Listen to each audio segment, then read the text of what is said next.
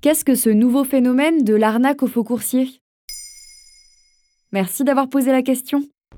Depuis la fin 2023, les services de sécurité des banques s'affolent. La Société Générale envoie des messages à ses clients pour les prévenir de cette escroquerie d'un nouveau genre. Et pour cause, les arnaqueurs se font directement passer pour le service antifraude de votre banque afin de vous duper plus facilement. Les fonctionnaires de la gendarmerie de la région Île-de-France ont recensé 150 faits de ce genre dans l'année, ce qui a coûté plus de 500 000 euros aux victimes. Mais en quoi ça consiste exactement?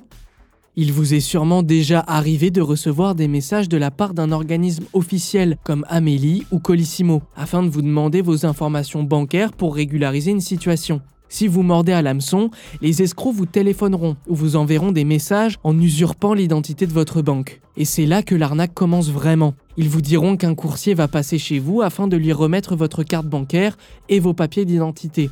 La Société Générale alerte ses clients.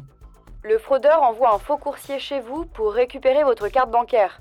Celui-ci vous fait croire qu'il l'a détruite devant vous par un tour de passe-passe. Il peut par la même occasion vous demander votre code secret de carte bancaire pour ensuite réaliser des retraits et des achats. Mais pourquoi c'est nouveau comme arnaque? Parce qu'il s'agit de l'évolution de plusieurs techniques déjà connues. Avec l'arrivée d'Internet, de nouvelles arnaques maintenant bien connues du public sont apparues. C'est notamment le cas du phishing. Le colonel Ebinger commande la section de la recherche à Versailles. Il explique à France Info C'est un petit peu une pêche au chalut.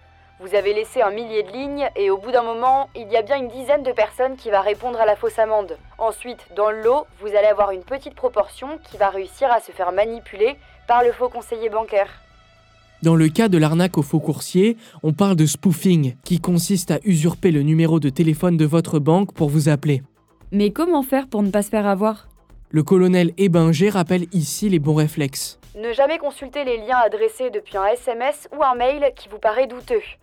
Si vous êtes redirigé vers un site web, assurez-vous de son authenticité et ne renseignez aucune de vos informations sur cette plateforme. Signalez les SMS et mails dont l'origine est inconnue sur les numéros et sites dédiés. Ne jamais communiquer ces informations personnelles par téléphone ou par message. Faire ces démarches avec votre conseiller bancaire habituel ou des interlocuteurs connus. Et puis en cas de doute, mieux vaut téléphoner directement à votre conseiller ou aller directement le voir dans votre agence. Voilà ce qu'est l'arnaque au faux coursier. Vous souhaitez réagir à cet épisode? C'est possible et ça se passe sur Spotify. Vous pouvez commenter l'épisode et répondre au sondage du jour directement sur l'appli. Maintenant, vous savez, un podcast Bababam Originals écrit et réalisé par Samuel Lambroso. Si cet épisode vous a plu, n'hésitez pas à laisser des commentaires ou des étoiles sur vos applis de podcast préférés.